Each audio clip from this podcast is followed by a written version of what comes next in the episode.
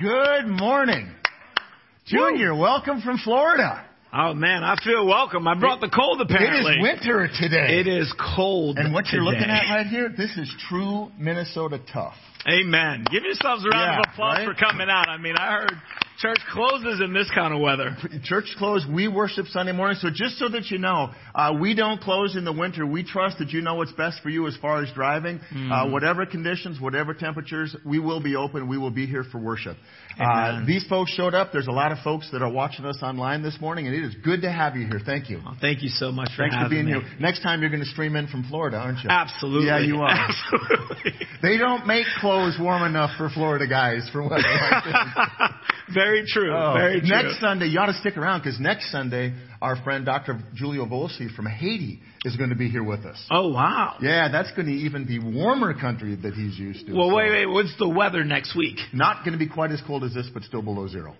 Okay, I'll, I'll, I'll stream in. Yeah, I'll stream you can stream in. Uh, he's going to be here next Sunday, and we talked about this last week. We're going to do a taste of Haiti at our North 40 campus immediately following second service. If you would just call the office and let us know you want to be a part of that, we would love to fill our old worship center with folks who just want to get to know Dr. Volsi and their ministry better. Haiti Teen Challenge is doing just great things. Also, coming up the 22nd and 29th right here, we're going to be doing uh, 6 o'clock come and see classes. If you would be interested in joining our family at the Open Door Christian Church, that's a great opportunity for you to come hear a little bit about our history, uh, where we are, where we're going, meet some of our elders, that all of them that can be there, meet our staff team, uh, chance to hear and chance to ask questions. And so, uh, 6 o'clock, 22nd, 29th, love to have you as a part of that. Awesome. Junior, what, what, why are you here? What are you a part of? You're, you're a part of a ministry that Ah. we are just passionate about. Yes. You are passionate about it as well. Amen. We are a part of Recovery Church, where we help addicts and alcoholics find freedom from drug and alcohol addiction. And God has been doing some incredible things over the past few years. Uh, this year, we actually went over, well, last year, I keep thinking I'm in 23. last year, uh, we got over 50 locations. We're not at 58 locations. We have our first international location. And so God's doing some incredible things there. So you've gone from being Recovery Church to being Recovery Church International. Amen. Yeah. Yeah, I like that. That's, God is that's at a work. good sign. That, I Recovery like Church, that. I told you that two years ago. Uh, with that, if this is your first time worshiping with us or your 50th time worshiping with us, there are three things that we do our very best to get right every Sunday morning. The first one is all of our messages come straight out of God's Word. We believe the Bible is as relevant today as the days that it was written. Second thing is prayer. You'll see the lights in the back corner are on. There are people back there uh, waiting and willing to pray with you or to pray for you after the service. They will be here up front. Just come on up, and everything you share with them will be kept strictly confidential. Third thing is worship. These folks were here bright and early this morning, getting ready and warming up their instruments and voices so that we can worship for an audience of one. That is our Father who is in heaven. With that, would you be willing to open us with a word of prayer? Absolutely. Let's pray. Um, Heavenly Father, we just thank you for your presence. God, we thank you for your word. We thank you for this church. God, we thank you for a place that we can come and worship you together. Lord, I pray that today that your word would come forth, that you would speak to your children exactly what it is that they need to hear. God, we need a word from you. Speak to us, we pray. In Jesus' name, amen. Amen. Amen. Junior, thanks for braving this crazy cold weather. It is good to have you here. You are always welcome in this place because all of us consider you part of our family. Amen. Thank you guys so much for having me. Let's continue to worship, folks. Well, good morning, church. How are you doing? Come on, would you shake somebody's hand on your way to your seat and tell them I'm glad you're here? There you go.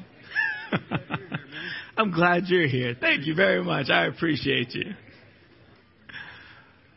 Hey guys, I'm honored to be here with you today. I'm, first of all, really grateful uh, for your pastor and your team. I want you guys to know that Pastor Steve and Deidre and this incredible team every single week works really hard to put together a message and just create an environment where God's Spirit can move and that you guys can come and have community and spend time with each other and worship together.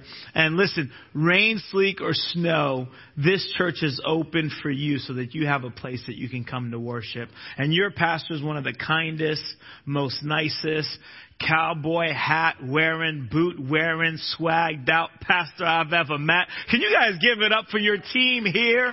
Please, come on, I gotta call it how I see it. Uh, my name is Junior, for those who don't know me, and I'm a Floridian but I'm also a Minnesotan. Uh, I think I've qualified myself as a Minnesotan now because I've endured this weather for the past few days. I think that should qualify me. But if that doesn't qualify me, last time I was here, I went skiing and fell many times, but got back up. Hallelujah. God is good. This time I came to town, I went snowboarding. And after I think my second fall, I fell hard enough. I think I was done. And I was so embarrassed because I didn't want to go down that hill anymore because it was so painful. I think I pulled something in my back. By the way, this is an age you get to. When I was 19, 20, snowboarding would have been different. But learning and starting at 40 is not a good deal. And so I remember being at the top of the hill and, and this is why we need each other. This is why church is family. Because your very own Brian came up to the top, held my hands and said, we're going to go down together. He risked his own life because I could have taken him out easily to go down the hill with me. That is a true story. And last time I was here, I also went ice spearing. And so I just want to say, if those things don't qualify me to be a Minnesotan, I don't think I will ever be a Minnesotan. But what I do know is that I am your family. What I do know is that you are my family. See, the same blood that saved you saved me, so that makes us blood brothers and sisters. Come on, Jesus is the first of many brethren and sisters. And so therefore we our family. And I've missed you guys. Like I was honored that I've gotten to come here several times and connect with my Minnesota family. But I gotta say, Minnesota family, it's been a while since we've seen each other. And so a lot of things have changed since the last time we've seen each other. Our family has actually grown, y'all. Last time you heard me talk about my wife being pregnant. And so baby Elliot is now six months old. Come on. All that means is I haven't slept in six months, honestly. But there goes baby Elliot right there. He is the cutest thing. By the way, hold on. Let, us say this picture. Do you see those arms?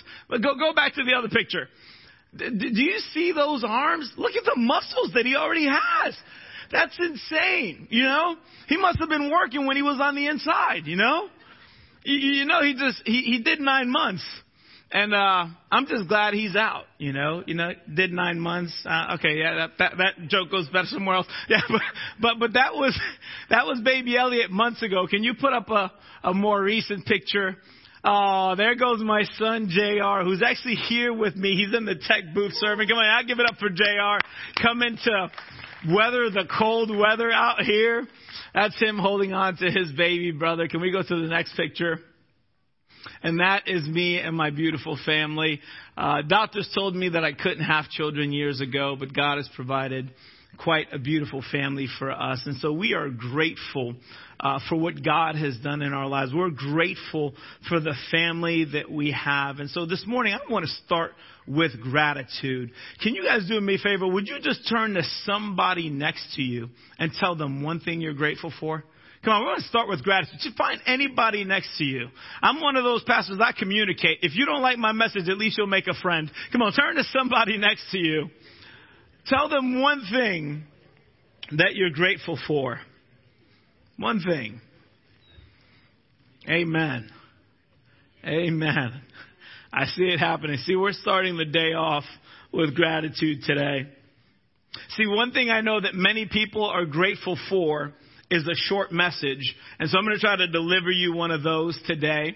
But for those who don't know me, again, my name is Junior. I get to be the national coach for Recovery Church Movement. And not only have, as I mentioned before, grown to over 50 locations last year, but last year I got to celebrate 10 years sober from drug and alcohol addiction. And it's only through the grace of God that I found that freedom.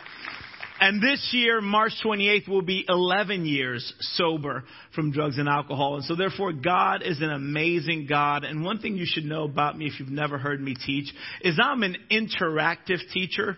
Okay, this is not a, a, a monologue, it's a dialogue. So if something's good, feel free to say amen. If you want to shout back hallelujah, feel free to, right? If it's your first time here, know that you can. Listen, we shout back at football games. I think we can shout back in the house of the Lord. Amen? Hallelujah. All right, there you go. Somebody got it back there. Hallelujah. Yes. All right, so you guys can shout back. But, but the, the Bible says in Revelations 12 11 that we will defeat the enemy through the blood of the Lamb and what? The word of our testimony. And so today I want to ask your permission. Can I share part of my story with you today? Is that okay? Can I share part of my story? Thank you. Because see, last year I turned 40, okay? And, uh, yes, praise the Lord. And so I had one of my younger friends come up to me and he's like, Junior, you know, you, you turned 40 this year. And he's making it seem like I'm so old, by the way. You turned 40 this year, right? Over the past few decades, can I just ask you, what is something that you've learned that you would pass on to a younger person? Now, to him, being 40 was like an age of wisdom. To some of you, you're like, I've got belts older than you. I'm not this, right? But, but, but, but for him, it mattered. He said, you're 40. What have you learned? And here's what I responded. I said, over the past decade, the one thing that I learned more than anything is that God is faithful. God is faithful. I don't know what you're walking through in your life right now, but after being alive for 40 years and walking through so many different things, the one thing that I've learned in my life is that God is faithful. See, a while back, a friend of mine came up and he said, Hey, Junior, I've lived in many states in my life. And he started naming them off. I'll probably mess them up, but he says, I've lived in Missouri, I've lived in Alabama, I've lived in Georgia, I've lived in Florida, I've lived in North Carolina and South Carolina. He's like, but the state that I've lived in the most is a state of hopelessness, a state of fear, a state of resentment, a state of anxiety, a state of addiction. Come on, have you ever visited any of those states? Anybody in here ever visit a state of depression, addiction, anxiety? It's like, Junior, I've lived in those states. And I told him, you know, life is kind of like a road trip through America for me, you know? God wants to take you from a place of bondage, Egypt, to a place of freedom, the promised land. But along the way, you're going to go through some states that you might not like. And by the way, not every state is actually meant for you. Sometimes you're meant to go through a state because God has something that He wants to teach you there to help somebody else. But either way, you'll go through some different states, but you were never called to live in those states. God was passing you through that state, but for some reason, some of us get to a state of depression we get to a state of hopelessness. We get to a state of anxiety and we settle there. We settle there. And now we've been living there. See, I get to travel a lot. And where I live in Palm Beach, Florida, we've got the beach, and the beach is beautiful. We love the beach. The beach is awesome. But here's what I've learned from traveling to so many different states and from living where I live. If you live where I live, in order to get to the beach, you actually have to drive through the hood. True story. In many cities that I've traveled to, in order to get to the beach, you actually have to drive through the hood. And here's what I've learned. Sometimes, in order to get to a good place, you have to go through a bad place. Sometimes you have to go through a bad place to get to a good place. But here's what you also need to know is that the place that God is leading you to, the place of hopelessness, the state of depression, the state of anxiety was never meant to be your destination. The Bible says, as I walk through the valley, He didn't say to the valley. The valley is not the destination. We walk through the valley to get to what God has for us. So today, I just want to declare that today is moving Sunday. Come on, we're going to move out of states of depression, hopelessness, anxiety, anxiety, fear. As a matter of fact, you need to pack up. That's, don't even pack up. Leave all of your stuff. Today we're going to move out of these states that God never called us to live in, to go to the places that God actually has for us. And today I want to start off in John chapter 9, verses 1 through 3. It says this. It says, As Jesus was walking along, he saw a man who had been blind from birth. Rabbi, his disciples asked him, why was this man born blind? Was it because of his own sins or the sins of his parents? Now, see, back then, they even believed that you could sin in the womb. So the disciples are saying, Jesus, who did something wrong that this man would be blind? And so Jesus responds, he's like, It was not because of his sins or his parents' sins, Jesus answered. This happened so that the power of God could be seen in him. Let me rephrase that. The disciples go to Jesus and say, Jesus, who did something wrong that this man would experience this type of setback? And Jesus responds, here's the thing, guys.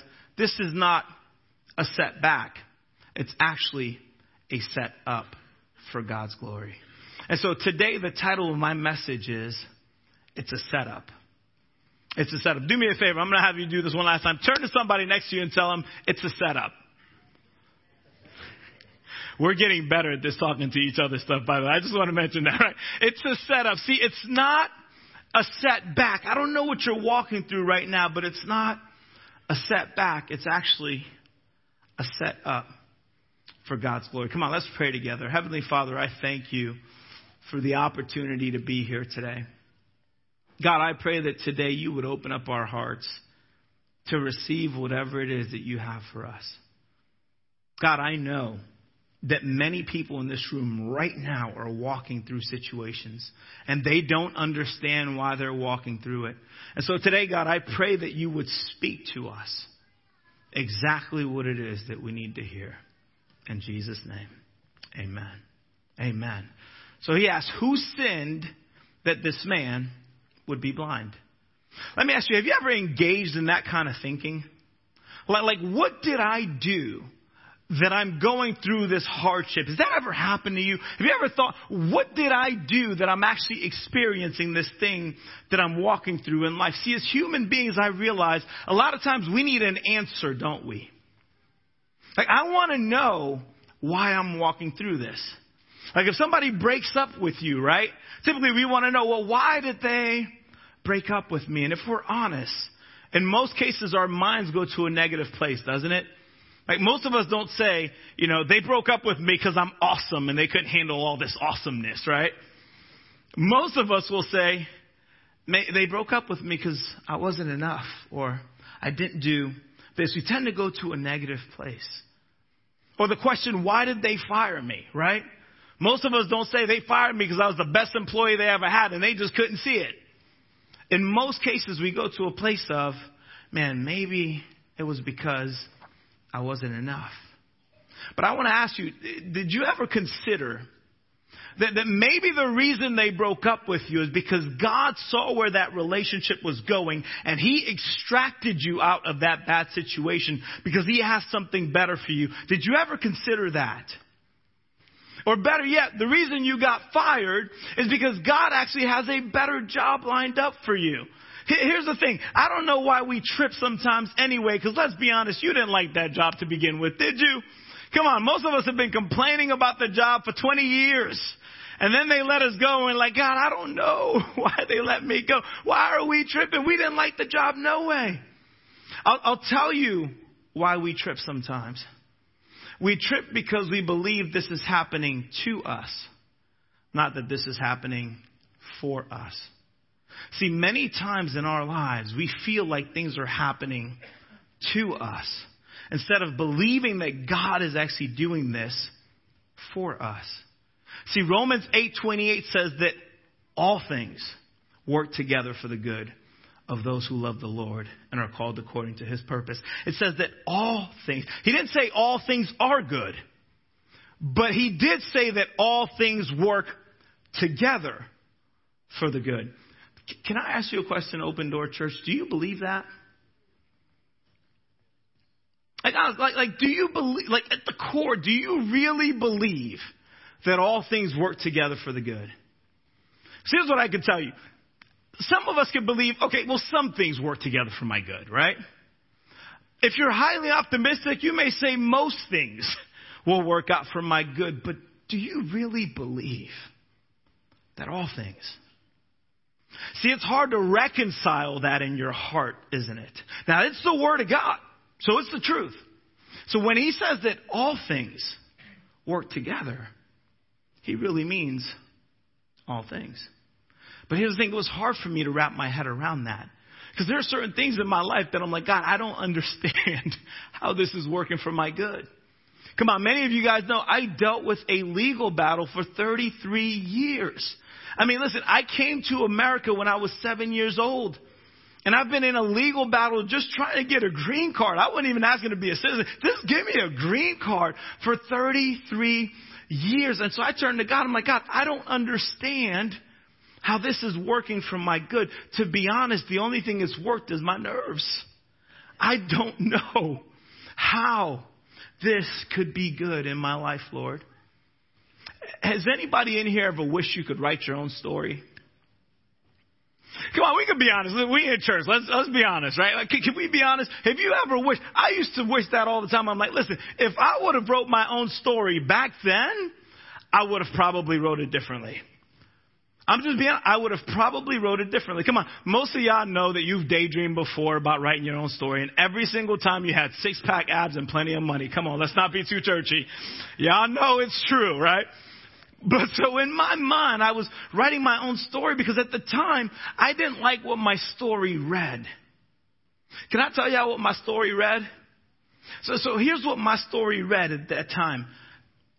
Raised by a single mom, five kids, dad left, no money, illegally in America. I wouldn't have wrote that.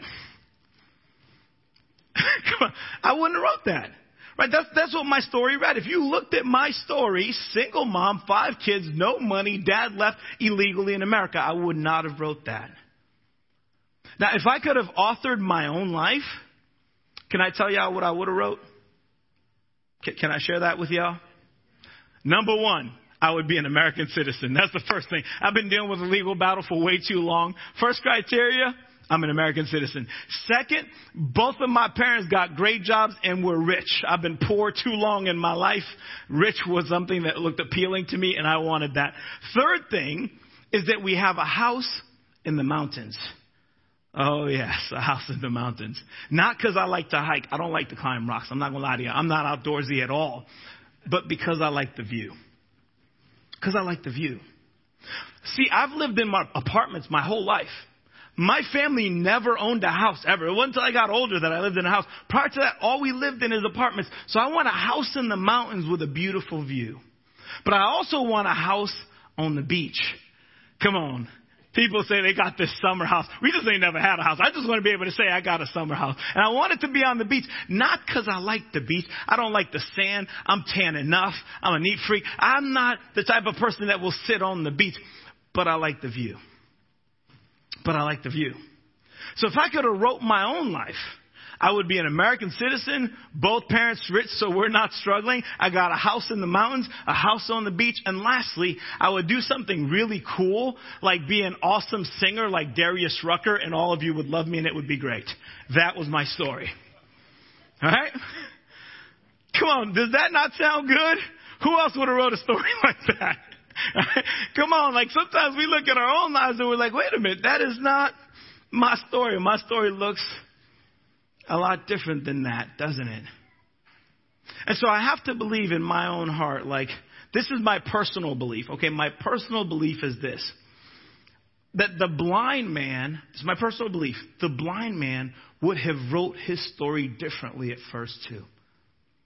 I don't think the blind man would have said, I'm going to be a blind beggar. I do not think the blind man would have wrote his own story like that at first.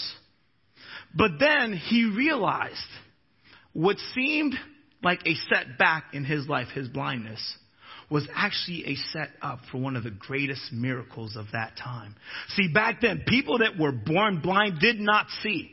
And Jesus comes along and this blind man who could not see, who was actually born blind, regains his sight. He gets to be one of those people that goes out and tells people, hey, I was once blind. And now I see.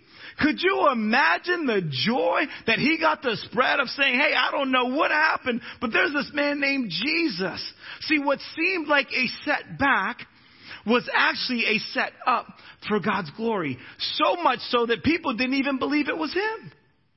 See, if we go to John chapter 9 verses 8, says this, his neighbors and those who had formerly seen him begging asked, isn't this the same man who used to sit and beg? Some exclaimed that he was, and others said, nah, he only looks like him. See, when God transforms you from the inside out, People should be asking the question, is that the guy that was always angry? Is that the gal that was always uh, hurt? Is that the person that was dealing with addiction? Is that the per- No, that's not them. It just looks like them. And God transforms you. It just looks like them. And so they continue and they said, but he himself insisted, I am the man. How then were your eyes open? They asked. And he replied, The man they call Jesus. I pray we would all answer that way. When people see you and say, How are you not depressed anymore? How are you not addicted anymore? How did you find hope in your life? You could say, The man they call Jesus. Come on, somebody. That right there is worth it. The man they called Jesus made some mud and put it on my eyes. He told me to go to Siloam and wash. So I went and I washed, and then I could see. See, his testimony rocked people and led people to Jesus. When people saw that this man was once blind and now he can see, it was a testimony of God's goodness. And people came to know Jesus because of that. As I mentioned before, Revelations 12:11 says that we will defeat the enemy through the blood of the lamb and the word of our testimony. Did you know that your testimony was designed to give God glory, defeat the devil, and bring others to Jesus? Did you know that? Not my testimony. Not just my, our testimonies. Your testimony was designed to defeat the devil and bring people to Jesus. Your testimony, your testimony, your te- God wrote your story for His glory and to bring others to Jesus. That's why God has been working through your life. Here's the thing. You're not a victim in your story. You're not a victim in your marriage. You're not a victim at your job. You're not a victim to your schedule. Neither are you a victim to your circumstance. God has called you to overcome through the blood and power of Jesus so that you can lead others to Jesus after you overcome and help them find freedom. Amen? You're not a victim. You're not a victim. Too much of my life I stayed in addiction because I thought I was a victim. If my dad didn't leave, had my mom not done that, had they not fired me, had they not done this, I was a victim in my own life. Then God said, I didn't create you to be a victim. I created you to have victory in Jesus' name so that we can move forward and help other people find me through the victory and the things that I've done in your life. See, two years ago, I preached a message called Faith It Till You Make It. I said, we're not fake around here. We ain't going to say fake it till you make it. We're going to faith it. We're going to believe that we're going to make it. And by the way, when I preached that message, a couple days before I had just received the letter in the mail giving me 33 days to leave the United States of America. See, I had been denied before in my application to get a green card. This time I got an eviction notice. Here's the thing. I don't know if you've ever been evicted before from a house or something, but I tell you, it's a whole different thing when you get evicted from a country. I'm telling you, I got a letter from America that told me I had 33 days to leave this country. And all of a sudden I started just like the disciples asking this question God, who sinned? Like, what did I do?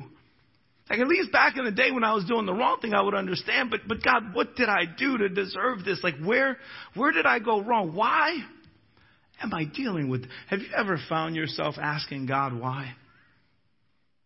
God, I don't, I don't understand why. You know, it was interesting. Every time I would ask God why, I say, God, I don't understand why this is happening to me. For some reason, I kept thinking about John chapter 9. I kept hearing the disciples ask Jesus, Who sinned that this man would be blind? And Jesus said, Nobody sinned. This is for the glory of God.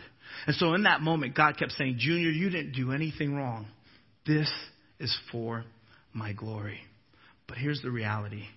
When things happen to us that we can't explain, we always get into the ifs, don't we? Well, God, what if, what if I get kicked out of the country and I really do have to leave? God, what if my wife leaves me? Because that's a huge ask to ask somebody to leave your family and everything you know and move to a country where you don't know the language. What if my wife leaves me? By the way, guys, I want to let you know I've confirmed. She said she would have never left. She would have came with me. Hallelujah. I have a good wife. But back then, you don't know, right? You don't know. I'm like, God, what if my kids resent me because they have to grow up in France and they don't get to hang out with their friends and they don't speak the language and they have to be in uh, French second language? It's called English second language here, so I'm sure it's called French second language there, right? What if my kids resent me? What if my mother passes away before I get to go to France because I haven't seen her in 19 years because I can't travel? What if, what if, what if, what if, what if? See, many of us can't sleep at night. Many of us have been up some nights because of the what ifs. See, I believe the what ifs are the devil's greatest hits. Well, what if my kids grow up to be addicts? Funny thing is, when I asked that question back in the day, I didn't even have kids. Right? You ask somebody, hey, what if my kids grow up to be addicts? How many kids do you have? None. But when I have them, what if they do? We get afraid of things that aren't even real at times. But the what ifs will rob you, won't they? What if I lose my job? What if I can't make ends meet? What if? Right? Here's what I've learned. I'm glad I went through that state of fear. Because when I went through that state of fear, what I've learned is this. The devil wants to use the ifs in your life. IF to insert fear. See, the devil wants to use the ifs in your life. IF to insert fear. But see, I truly believe that God is battling for those same question marks. Because all the ifs are are unknowns. We don't know what's going to happen. What if it's a question mark? And so the devil is fighting for your question marks because he wants to insert fear. But I believe God is fighting for those same ifs, IF, to insert faith. See, the devil wants to use your question marks, your ifs, to insert fear. But God wants to use the same uncertainty in your life, the same ifs, the same things you're afraid about to insert faith to see if you will trust Him with your ifs. Let me ask you a question. Who will you trust your ifs to? Will you lean into fear or will you trust God's word and lean into faith? See, here's the reality. In order to believe Romans 8:28 that all things work together for the good, First thing you need to do is you need to trust God. And you can't trust God if you don't know God. And so that's the reason why Pastor Steve and so many people always tell you, you need to read your Bible. You need to get the word in you because you can't trust, you don't trust who you don't know. And so our heart is that you would read God's Word, get familiar with Him, learn His ways, learn who He is, and when you know who God is, it's easier to trust Romans 8:28 because then you can trust Him because you know Him. See, church family, I've read the Bible through and through. And today at 40 years old, I can literally tell you that I firmly 100% believe, not just here, but here, that all things work together for good. See, at the beginning, I told you guys I would have changed my story and I would have wrote it differently. But today, when I'm seeing things through eyes of faith, I would not change my story for anything. I'm actually really grateful for the story that God has given me.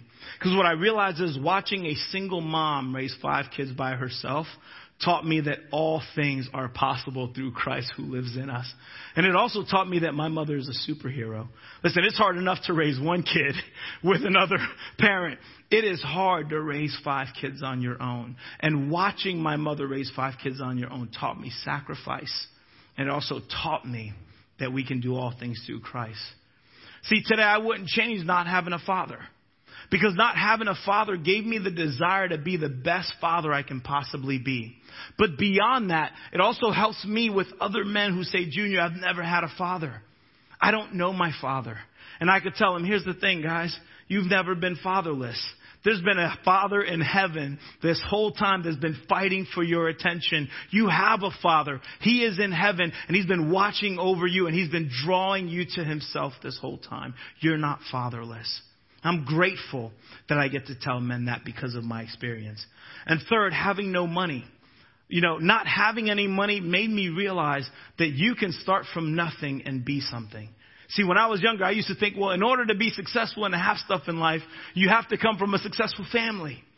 But God showed me that if you put God first in all things, and that's the key right there. I don't care what you've accomplished. If God is not first in your life, you're missing out on the greatest blessing. And so God has taught me that when you put Him first and you humble yourself before the Lord, He will lift you up. And lastly, I wouldn't change the years I spent illegal in America. I know that may shock you, right? I mean, I spent 33 years illegally in America, but here's what I've realized. October 4th of 1983, when I was born, when I came into this world, God knew that I would go through this 33 year battle with immigration. It was not a surprise to him. By the way, what you're walking through right now is not a surprise to him. God didn't turn to Jesus and be like, Jesus, it's been 33 years. Junior still ain't got no papers. Come on, who's, who's messing up here? Somebody give him a green card. God didn't turn to Jesus and say that. October 4th, 1983, he already knew that I was going to go through that 33 year battle. But what he also knew is that August of 2023, I would get an email that said that after 33 years, my green card has finally been approved and I would finally be legal in the United States of America. After 33 years. Come on, 33 years. God had the victory. And the cool thing about that is this, again, I mentioned I had not seen my mother in 19 years. Why? Because when my mother came here, we came here illegally. And she stayed for a while and then she decided to go on vacation internationally. And when she tried to come back, customs said, hold up. You're that lady that stays too long. Last time you visited, you was here for 10 years. We're not letting you back in. Go back. So my mother can't come here and I could not go there because if I left not being legal, they wouldn't let me back in because they would have said I overstayed my welcome. And can I tell you that September of 2023, after 19 years, I got to go see my mother and fly to London and France and go hang out with my family and spend time with my family. It's amazing what God can do. See, there goes my mom right there. She is so excited to see her baby boy. That happened this past year. Can we go to the next picture? And she got to meet her grandson, baby Elliot. By the way, his skin did not do well in Europe. Something is wrong with that air. He was breaking out the whole entire time, right? Can we go to the next picture? My wife and my kids got to go to Paris and hang out at the Eiffel Tower. I know that looks Photoshop, but I promise you it's real. It's a real picture. We got to have a blast in Europe. See, the crazy thing is this.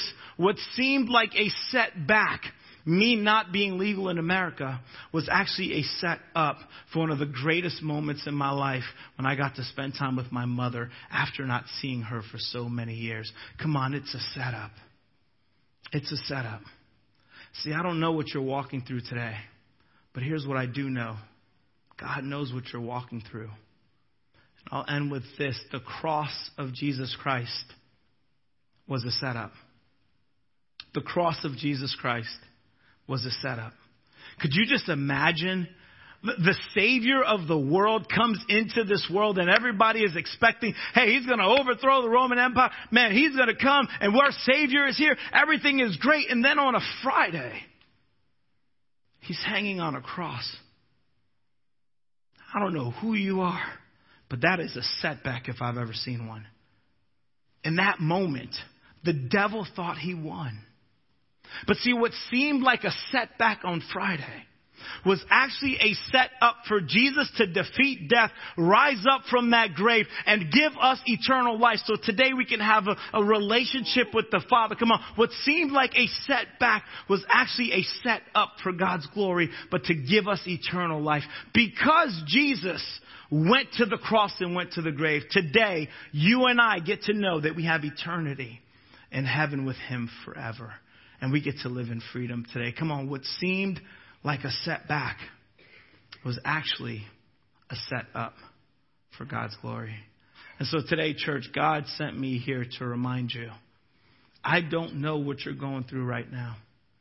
I don't know what you've experienced over the past couple weeks, past couple months, or what you've experienced last year. But can I tell you, whether it's been five years or ten years that you've been in a battle, can I tell you that all things, work together for the good. And you can trust God with whatever it is that you're walking through.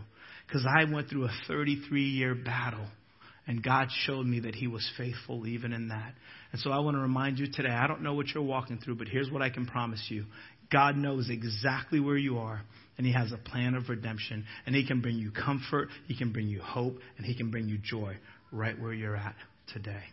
Let's pray together. Heavenly Father, I thank you for the opportunity to be here at the open door and to share what you've done in my life, Father God. Lord, we've had so many obstacles. But God, those obstacles that we've overcome has actually made me stronger in you. I see it's built up my faith. When I've seen how many times I didn't know how it was going to turn out, how many times I didn't know um, if, if I was going to be able to make it, Father God, every time you showed up and you showed off and you showed me that you're real. And so today, God, I want to pray for every single person that's in this room. God, I don't know what they're walking through. I want to pray for anybody watching online. I don't know what they're walking through, but God, you do. And I pray that right now, Father God, that your Holy Spirit would comfort them and remind them that you see them, that you know them, that you know where they're at, and that you still have their back, and that your word still rings true, that all things work together for the good of those who love the Lord and are called according to his good purpose. God, thank you for your promises. In Jesus' mighty name I pray. Amen. Amen. Thank you guys so much. Say thank you guys so much for having me and for always making us feel like family. We're honored that we get to be here. Next, stay warm. My goodness, it is cold. Stay warm. And lastly, all of us are walking through something. But just remember that God is leading you to. He's not as He's leading you through. And so just remember, whatever you're walking through today, that what may seem like a setback in your life could actually be an opportunity and a set up for God to do one of the greatest miracles that He plans on doing in your life for His glory and for your benefit. Amen. Amen. Let's continue to worship one more song.